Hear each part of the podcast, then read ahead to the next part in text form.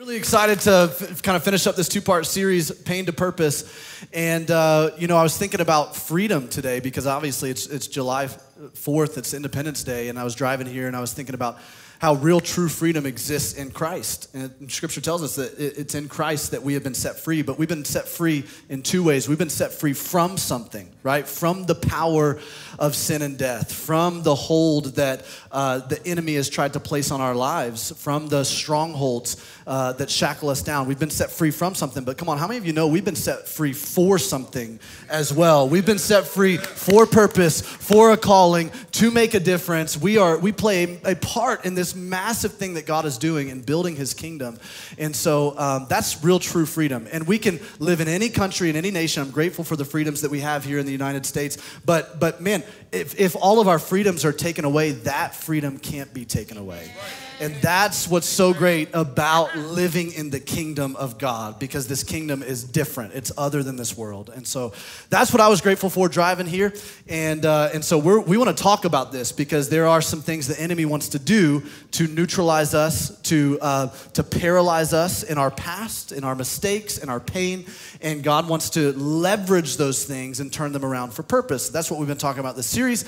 And uh, just a couple things. I want to con- I want to invite you again to our workshop that we're doing on July twelfth. Uh, you don't need to register for this. Just show up. We'd love to have you. Um, it's going to be a packed house. Make sure you show up early. We're going to have great worship. And uh, we're just going to walk through some of the practical things that we've been talking about here on where your, your first step or your next steps are. We also, uh, as a as a ministry, that the ministry I lead, I just teach here once a month, um, get to be a part of this family, but my wife and I lead a ministry called Nothing Is Wasted. We travel all, all over the country, and we launch our Pain to Purpose course in churches, and we are right now in the throes of releasing a forty-two day devotional. Uh, on your way out at the Welcome Center, you can grab one of these guys right here if you want to pre-order it, and there's a lot of cool bonuses uh, in that pre-order, and uh, if you use the code MERCY, Mercy for you guys, Mercy Road, right? If you use the code MERCY, you get twenty percent off on that. And it's cool because some of you guys have already pre-ordered it. You've already started receiving some email drips of the devotions early, and there's a little teaching video that corresponds to each one, and that goes for forty-two days, and then you get this devotional on your doorstep uh, July twenty-second. So great resource for you if you're if you're going through something, if you're not, if you just want to get God's word in you, um, then then this is great. But this is also a great resource for if there's someone in your life that is going through a difficult time, to give it to them. People ask us all the time, are there any great resources out there? There's a lot of great resources out there. There's some that are not good, okay? I'll just be honest with you through experience, but there are a lot of great ones, and, and we think this could be added to that list for you, and so we'd encourage you to buy it for someone else as well. All right, you guys ready to dive in? All right, uh, let's go to First Samuel chapter thirty. First Samuel chapter thirty, we're going to be in this story of a man named David, and I love David uh, for a lot of reasons, but man, I just thought with a with a name like David, you can't go wrong, right? Come on. And so we're going to talk about this. Sorry, it was a joke, bad joke. We're going to talk about David because David finds himself in a situation where he feels very overwhelmed and in distress, and I'm sure that many of us have felt that way. There's been some kind of thing that's happened to us or a byproduct of something that we've done. We feel overwhelmed, we feel overtaken, we feel like we're walking through some kind of adversity. And I want to dispel a myth that exists in church world. And uh, maybe you know it's a myth, maybe you don't, but here's the myth. Are you ready for this? God will never put on you more than what you can handle, okay? Some of you may have heard, and you've bought into this lie, but I'm telling you, there is nothing in Scripture that says God will never put on you more than what you can handle, okay? Now, what people do is they take this verse that says, no temptation has seized you beyond what is common to man, and when you are tempted, that he will always provide a way out for you. They've taken that, and they've twisted it to make them feel better and say, God will never put on you more than what you can handle, okay? Because here's the problem. I've experienced things that are more than what I can handle. How many of you, same thing, right? You're like, so what does that do? That leaves us with this wrestling where we're trying to reconcile. Well, well, does that mean I'm not close to God because something is more than what I can handle? And now is he punishing me? Or is he like brought this thing on my life because he's trying to get me back for something? Or or did I lose faith? Or what happened here? And I, and I want to tease this out. I do believe that God actually does both put some things on us that are more than what we can handle, and allows things into our lives that are more than we can, what we can handle, okay? Now, um, we, we see this in the life of David here, but I, I, I get this because as a father, I do this to my kids. I do it to my kids. I put on them something that's more than what they can handle, and it's to build them up, right? And it's also to, because I love them. So just this past winter, I put something on uh, our youngest, who's nineteen months, and uh, he would just just turned a year, and he was just like learning to walk. And this is what I put on him right here. And it was more than what he could handle, okay? Like, he had just learned to walk. He's just kind of getting his little legs all, you know, and then we put this on him, and he's trying to walk in this thing. And, and he gets up, and then he, like, bends over to pick something up, and all I hear is, eh, eh. And so I come over to rescue him, pick up the thing he wants to pick up, put it in his hands. I turn away to walk away, and he's still going, eh, eh, eh. And it dawns on me, he's stuck. He can't get up. He's like the kid from A Christmas Story. He's just like, eh, you know. And so finally he starts learning how to do this, and he starts walking. Here's a here's a video of him walking. Isn't that so cute? But I'm like, where's your legs, bro? Like, what? Like, this thing has just engulfed him. And look at him trying to stand up. I can watch this over and over. This is amazing. So he, but he's learning how. And, and originally I put this on him. Why did I put this on him? Why? Because it's cold outside. I was trying to protect him. I, it's actually good for him that I'm putting it on him, even though it's overwhelming for him initially, okay? This is the same thing that happens in our lives. This is the same thing that David is confronted with that we have to talk about today. And in First Samuel chapter thirty, there is a crazy tragedy. At least that's what it looks like initially in David's life. And so let's read it right here. Starting in verse one, it says this. It says, David and his man, his men reach Ziklag on the third day. Come on, can I just stop and preach that for a second? Because every time you see something in Scripture that says on the third day, it's pointing to something. How many of you know that when the third day comes, there's always a miracle that comes in Scripture? Let's go. Jesus was dead and in the tomb, and everybody thought that it was over, and the enemy thought he had his day. But what? On the third day, Jesus rose from the dead. So anytime we see that in Scripture, we've got to go, wait, well, what's going on right here? There's going to be a story of rescue or restoration or resurrection in this. So, so zero in. Now, context, what's happening here, his men are coming back from Ziklag. Ziklag, or he's coming back to Ziklag. This is their camp. This is a Philistine city, okay? So David, at this time period of his life, he's not King David yet. He's been anointed king, but he hasn't been appointed king. Okay? And and so, by the way, different sermon for a different time. There's a fifteen-year gap between when he's anointed king and when he's appointed king. How many of you know there's usually a gap between the time God gives you some kind of dream or promise and when that comes to fruition? Totally different sermon. Can't, can't preach that. I got a different one. I'll, I'll do that later, okay? But he's anointed. He's not appointed yet. And he actually goes in and enlists in Saul's service to play the harp because Saul has a mental illness. And then Saul, the king, he gets jealous of David. So one day while he's playing the harp, he throws a spear at David to try to kill him. This sends David on the run for years. So, and he, he, he gets to a place where he feels so unsafe that he feels like the best thing for him to do is actually go hide behind enemy lines. This is crazy. So he goes to the Philistines. Now the Philistines, these are like the same people that Goliath came from, right? These are the enemies of God. He goes to Achish, who is a commander of the Philistines. He says, hey man, I've actually deserted the Israelite army. I'm not with them anymore. And he deceives Achish into thinking that he now wants to be one of them. So they're like, oh wow, this is awesome. Okay, David's a mighty, yeah, let's put him behind enemy lines. Let's put him with, with us right now. And so David goes behind enemy lines. He uses this as an opportunity to pillage and plunder other enemies. So he and his men, they leave Ziklag every day and they go and raid the Amalekites or the Gershites or the, and so he's kind of using this as this covert, you know, operations, and it's really brilliant. But how many of you know that if you go and advance against an enemy, there comes a day where the enemy says, that's enough, and I'm going to advance against you. This happens to David right here, because watch this. It says, David, they come back to Ziklag. Now, the Amalekites had raided the Negev and Ziklag. They had attacked Ziklag and burned it. And look, had taken captive the women and everyone else in it, both young and old. They killed none of them, but carried them off as they went on their way. When David and his men reached Ziklag, they found it destroyed by fire, and their wives and sons and daughters taken captive. David has advanced against the enemy, and now the enemy retaliates. I need you to understand that while this happened in the physical, this also happens in the spiritual. Did you know that you and I, if you're a believer, you and I are caught up in a spiritual battle? Ephesians six tells us that we don't fight a battle of flesh and blood, although sometimes it does manifest itself in the flesh. We fight a battle of the principalities, of the supernatural. There really is a war waging between God and the enemies of God, Satan and his minions. And Satan has come to do nothing but steal, kill, and destroy. He wants to steal your joy. Now listen, he can't steal your salvation if you're in Christ. You are sealed. But he certainly can neutralize you and paralyze you by stealing your joy. He wants to rob from you the God-given destiny that God has placed on you. He wants to destroy your, your happiness and your fulfillment and your, and your purpose in life. And he's going to raid against your life all kinds of different pain points to try to neutralize you, okay? Now, there are four different reasons that we're experiencing pain. We call it the four perpetrators of pain. This is going to seem very oversimplified, but this is as, it's as simple as I can get it for you, okay? Four perpetrators of pain. The first one is pain comes into our lives as a result of someone else's sinful decisions, right?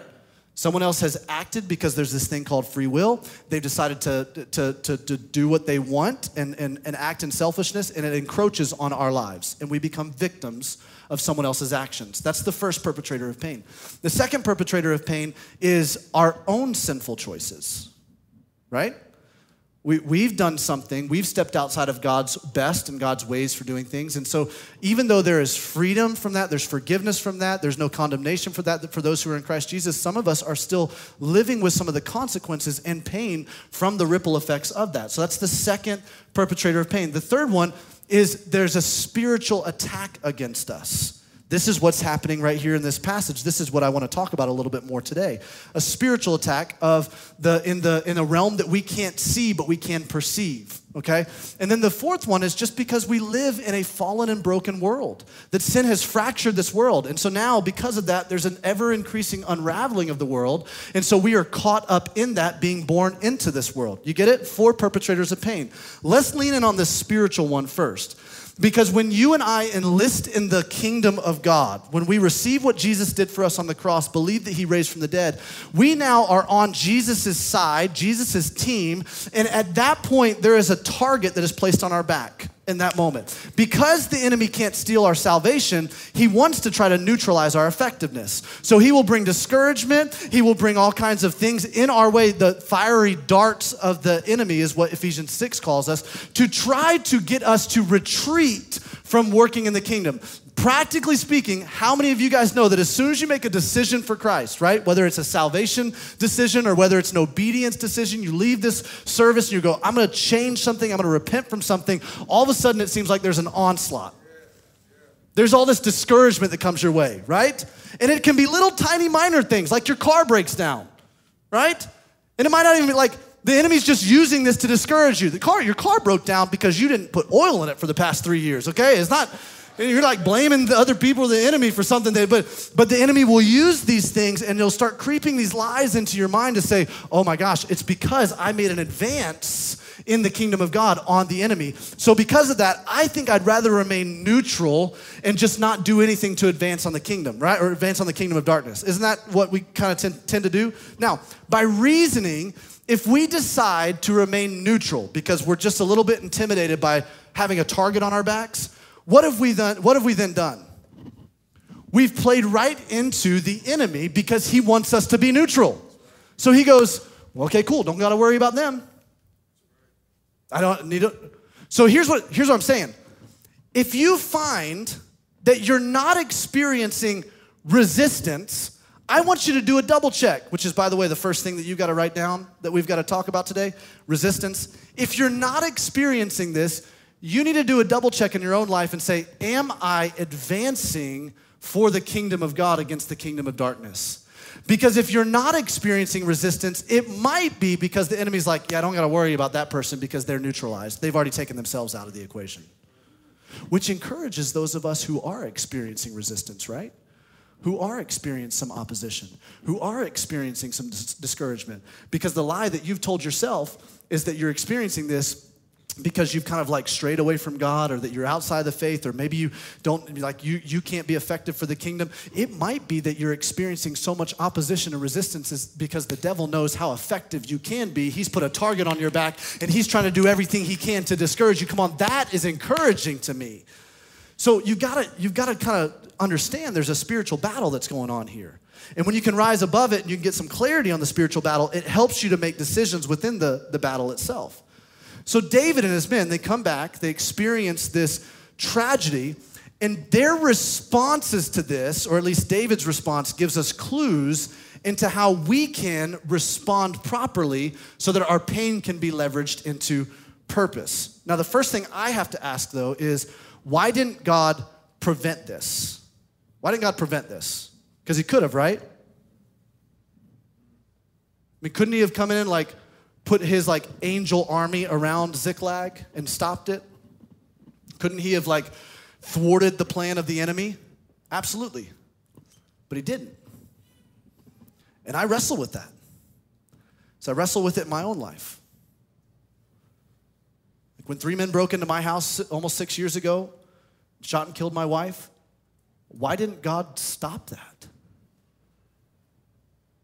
What I had to start realizing is that there are so many numerous times in my own life that in times that I don't even know that God has stopped the plan of the enemy, that he's thwarted it, that he's rerouted it, that he has protected, that he has put a hedge around us. There are so many times that we don't even acknowledge days and, and minutes and, and weeks and years that we go about and do our own life, and God has hedged around us. And, and, and I wonder why it is that the moment that it feels like he doesn't, we point our fists at God and we blame him, but we never thank him for all the different moments that we never see that he does protect us. That's the first place I had to go. That's the first place I felt convicted. And so I'm going, well, God, well, why didn't, can, can you explain this to me? Can you help me understand this? And, and, and it feels like that as I kind of stepped out to do ministry and stepped out to start a church and stepped out to be on your call, now it feels like this massive onslaught from the enemy. What's the deal? And, and, and so I started recognizing a couple things. One, God doesn't always intervene to prevent prevent something from happening in our lives, but he always intervenes to produce something out of what happens in our lives. Come on. Scripture tells us that no matter what takes place, every trial, every tribulation, it's producing for us something that is an even greater weight than the light affliction, is what Scripture calls it. The light affliction doesn't feel light, does it? Doesn't feel light, does it? No. Okay. So as heavy as your affliction feels, if it's called light in comparison to the heaviness of the glory that we're going to experience because of what it's producing, how heavy is the glory that we're going to experience? It doesn't even compare. So, so are y'all with me? Like I, this is this is stuff I haven't said in the first two services, but I just feel like you're ready for me, okay? So, so it's producing. He always intervenes to produce something for us, right? But then I had to wrestle with these, these natural laws and these spiritual laws, because there's a natural law that governs the universe. Uh, it's laws that God put in place. Newton's third law. Do you know this law? For every action, there is an opposite and equal reaction, right? This is a law that governs the physical realm. Now, there is a spiritual law that is similar but not the same, because for every action that we partake in, in the spiritual, there is an opposite reaction, okay? The enemy is going to, he's going to stir up his forces as we begin to advance on the enemy. It's opposite. Oh, but praise God that it's not equal. Oh, come on, somebody. Scripture tells us, greater is he that is in me than he that is in the world. It tells us no weapon formed against me can prosper, right? It might be an opposite reaction, but it's not an equal reaction, because God always takes what the enemy means for evil and he turns it around for good. Timothy Keller says it this way, that he allows evil enough space that it ultimately terminates itself. Woo! That he's going to allow some bad things to take place in our lives, some overwhelming things, some affliction. He's going to allow these things that ultimately it triggers something in the unnatural realm, the spiritual realm, that ultimately terminates the evil that's happening in our lives. Come on, friends. This is what redemption looks like. That means God's the greatest jiu-jitsu artist there is. Jiu-jitsu is like this martial art form where you, you use the opponent's enemy or the opponent's uh, momentum against the opponent, right? And so the opponent comes at you and you just kind of do a little flip on it, right? This is what God does. He's done it all throughout history. He did it with the ultimate moment of history where he sent his son Jesus, and Satan thought that he had his heyday with Jesus when he went to the cross, thought that he had won, but scripture gave us a prophecy that says, though he struck his heel, Jesus what? Crushed his head. He leverages our pain for a purpose. Genesis fifty says that what you meant for evil, God means for good and for the saving of many lives. So it's good for you and it's good for others. It's not a zero-sum game, friends. This is truth for you and for everybody else. This is the double win that God can bring in the midst of our pain. But in these moments where you come across tragedy, it's easy to know this, but it's not easy to feel it. Because David's going, wow. And it gets worse. It gets worse. In fact, I'm going to skip ahead here in a second before I tell you what exactly David does. Um, David's men begin to blame David for this. In fact, uh, it says David was in such distress because he saw they wanted to drag him out and stone him. Now, hold up a second.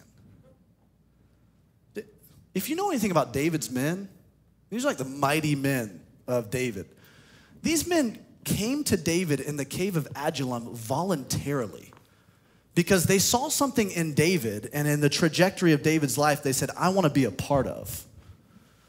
It says they were discontented, in debt, and disgruntled. And they came around David and he developed them into these mighty warriors. So David has poured his life into these men. And one tragedy happens, and these men turn on David.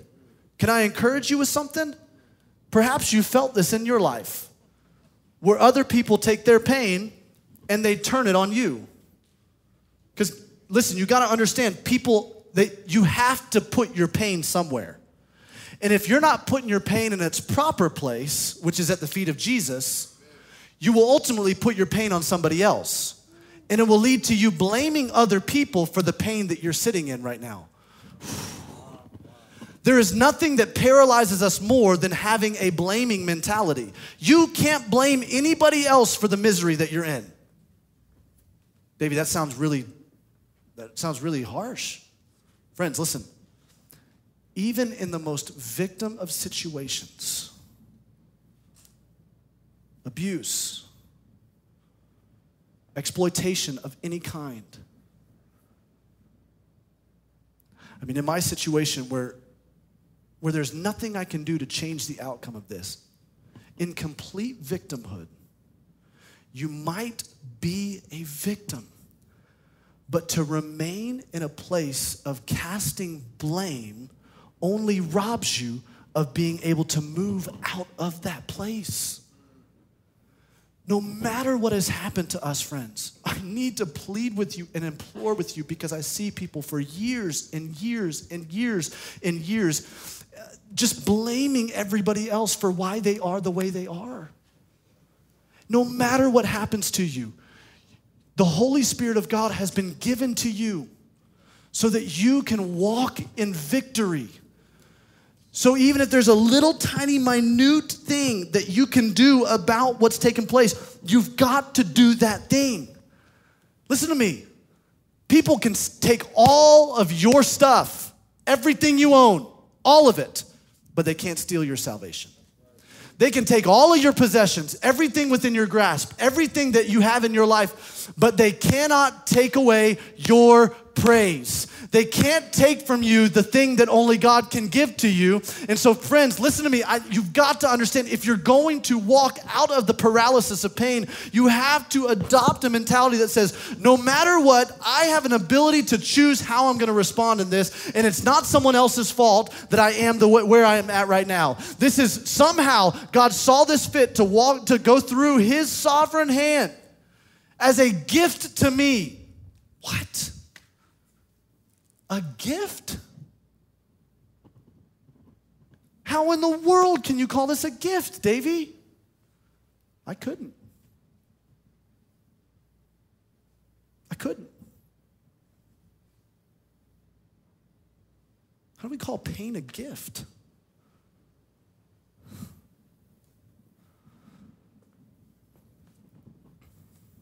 I read this um, this woman named Elizabeth Elliott one time. You guys know her story? If you don't, you need to Google it. Un- unbelievable. She lost her first husband to murder. Really prolific story. Her second husband she lost to cancer. She was writing this between her second and her third husband, and she talked about the gain or the gift of loss. And when I read it, I was like, how in the world do you call this a gift? And this is what she said.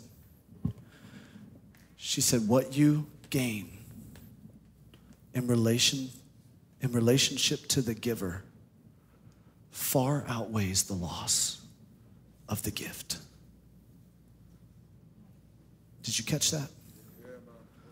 What you gain in relationship to the giver far outweighs the loss of the gift.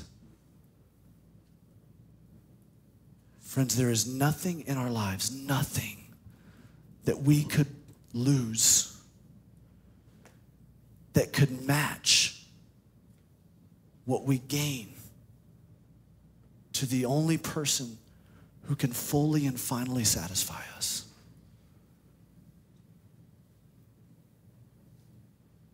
And I can't, I'm not, I'm not sure I'm there.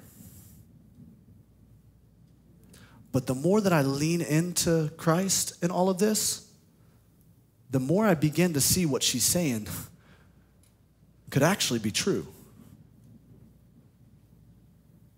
I would love to be able to stand up here to, with, you know, as a pastor and just say, this is absolutely true and I'm feeling it completely. I'm, I'm starting to, but it's a journey.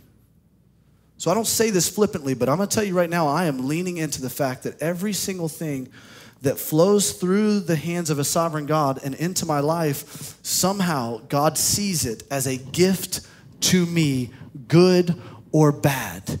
And that even if I don't see it right now, that means he's got something worked up in the future that it's going to it's going to somehow solidify in me as I lean into him and trust him that this actually is working out for my gain more so than it is my loss. Scripture says every good and perfect gift comes from above, from the Father of lights. So anything that comes into our life, though it may look like a curse right now, is a gift to us. And anything that's withheld from us that we think would be a gift would actually be a curse if he gave it to us. You see, God gives us everything we would ask for if we knew everything he knows. Whew, okay. I didn't say this in the first couple of services, y'all. He gives us everything we would ask for if we knew everything that he knows. And though I can't see it, there's some there's something that I've got to do to tap into this paradigm that helps me to live it. This is faith. So how did David respond that helps him tap into this paradigm? Well, the first thing it says, look at this, it says in verse, um, it says there's in verse, verse four, it says, then David and the people who were with him raised their voices and wept until they had no more strength to weep. You see this? The very first thing they did, they wept. They wept. This is the first and best and most appropriate response when pain comes into our life, is to weep. Don't push it aside. Don't try to whitewash it with some kind of pithy theological phrase. Oh, everything happens for a reason. Or no, no, no, no, no, no, don't go there. Weep. Because you've experienced loss.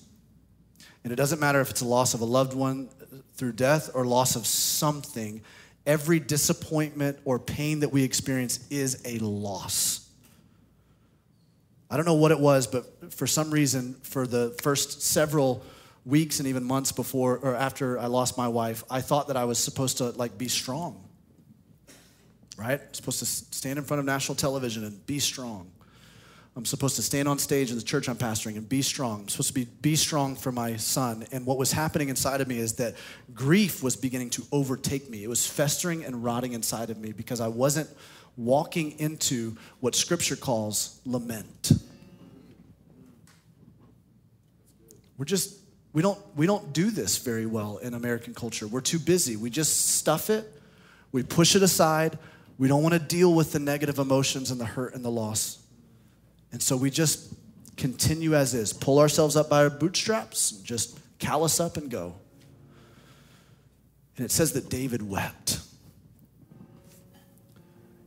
There's something about this response right here that unlocked something. See, my counselor told me told me it this way. He said, uh, "David, you can you can numb all those negative emotions. You can try to run away from those and escape those. But you can't selectively numb. So if you're going to numb those negative emotions, you're going to, by virtue, also numb the positive emotions that you want to eventually feel. Numbing is numbing. So if you want to numb, okay, just know that that's what's going to happen. You, you don't want to experience the deep, dark places of, of grief and, and pain and agony and anguish. Okay, that's that's that's fine.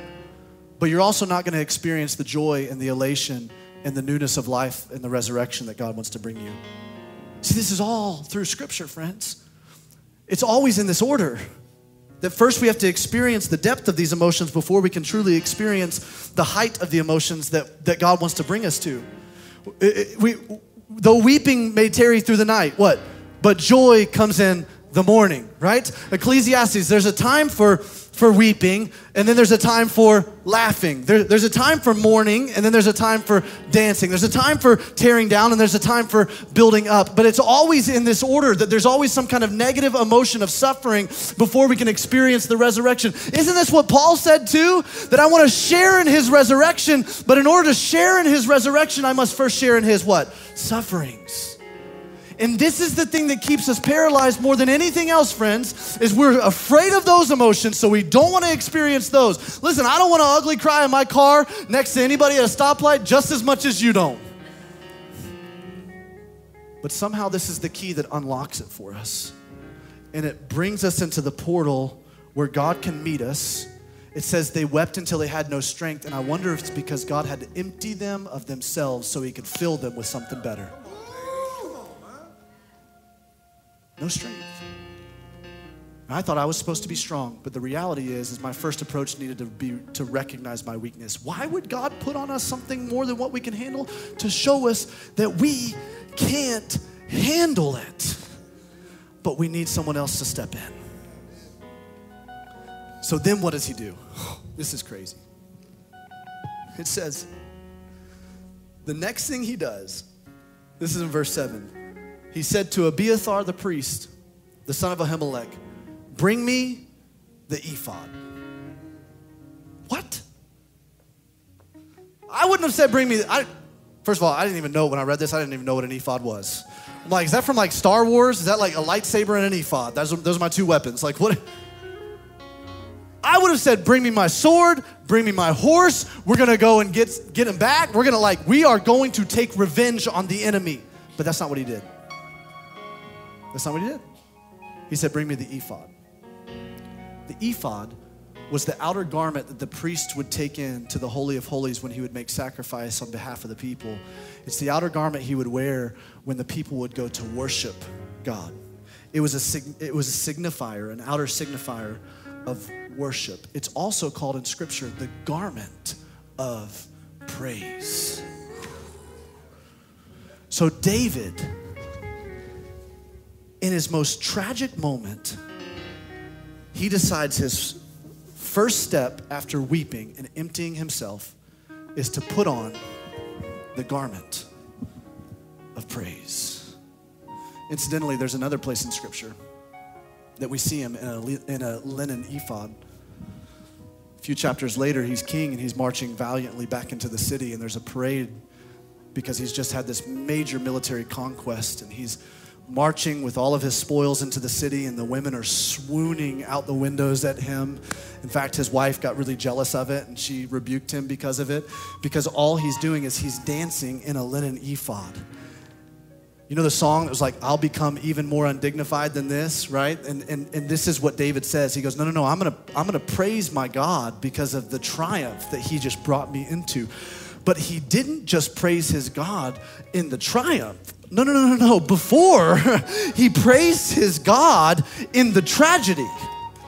He puts on a garment of praise in the most tragic moment of his life. Why? You ever heard the phrase, dress to impress? You ever heard that phrase? I think David's trying to tell us right here that one of the keys to walking in purpose and freedom out of pain is to dress to impress. I don't mean dressing to impress somebody else in your life. I mean dress to impress something upon your heart, because your heart is experiencing some emotions, and your emotions can lead you astray. And once you take your emotions to God, the thing you got to do next is you got to start reminding your emotions of the promises of God. Because if you focus too much on your problems, your problems just get bigger and bigger and bigger. But what David knew is that if I start focusing on the promises of God, if I impress upon my heart the promises of God, if I take to God my praises, no matter what's happening in my life, something can unlock inside of me. Some perspective can shift inside of me. I can gain a clarity that rises above the waves of the storm. And he turns it back to praise. And this would set some of us free, because some of us come into service and we we give God praise in the weeks that we're good. Man, thank you, God. We're on the mountaintop. Woo!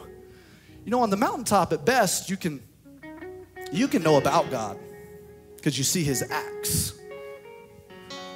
You, you can see what he does for you. But it's in the valley that you really get to know God, because you find out who he really is.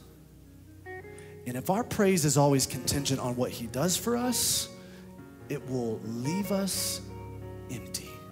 But if our praise is contingent on who he is, no matter what, we know that he is an anchor for our soul in times of trouble. He is an ever-present help in times of trouble, that no matter what everything tells us around us, we can truly hold fast to who God is. Why would he allow more on us than what we can handle? Because he wants us to get to know him. How do you know that he's a comforter? How do you know? The only way that you know he's a comforter is to be in a situation where you need comforting that nobody else can provide for you. How do you know he's a provider? The only way you know he's a provider is when nobody else can provide what you need. Nobody else can bring the provision, but he can. And miraculously, he dispenses something personal into our lives when we go to him in praise, when we look to him in our time of need, when we look to him and say, no matter what you do, whether in triumph or tragedy, God, whether you give or take away, I'm choosing to put on praise. This is why scripture tells us, put off the old and put on the new, right? Put on the full armor of God so that you can take your stand against the devil's schemes. There is something that we've got to put on when God has put on us more than what we can handle. And we put on praise. You dress for the job you want rather than the job you have. You dress for the attitude you want rather than the attitude you have. Because if you dress for the attitude that you want, friends, your feelings will begin to follow. And something happens. Okay, all right, I'm li- I'm really ending it right now, because this is what's crazy.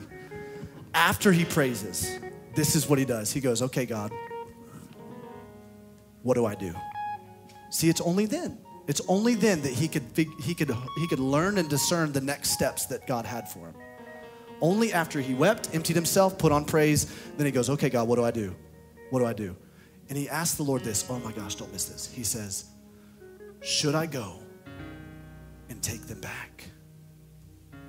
Should I go and raid and rescue? And God says, yes, go take them back.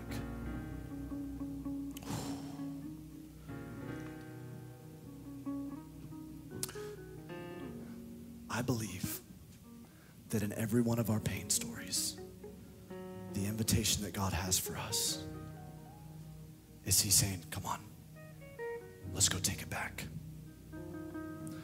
I don't know what trajectory your story has taken. I don't know what detour the enemy has led you on. I don't know what kinds of crossroads you've wound yourself in. I don't know what kind of territory he has encroached upon you and he has stolen from you, but it's time now, friends, to go and take it back. He's inviting us to go and raid against the enemy once more and not stand neutralized and not stand paralyzed, but to go and take it back. Friends, how many of you are so discontented about the fact that the enemy has stolen something from you? He has robbed something from you, and now he's inviting you, let's go take it back. Let's go take it back. Let's go take it back. Let's go take it back. And it's only through praise, through the power of God working in and through us that we can take back our story. You're not a victim of it anymore. You have the same spirit that raised Jesus from the dead, and he's saying, let's go.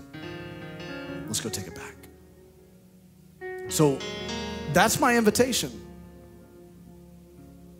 It's the same invitation that God's asked all of us to, to step into. Would you, as we say, would you partner with God to take back your story? Because no story is too far gone, but you have a choice.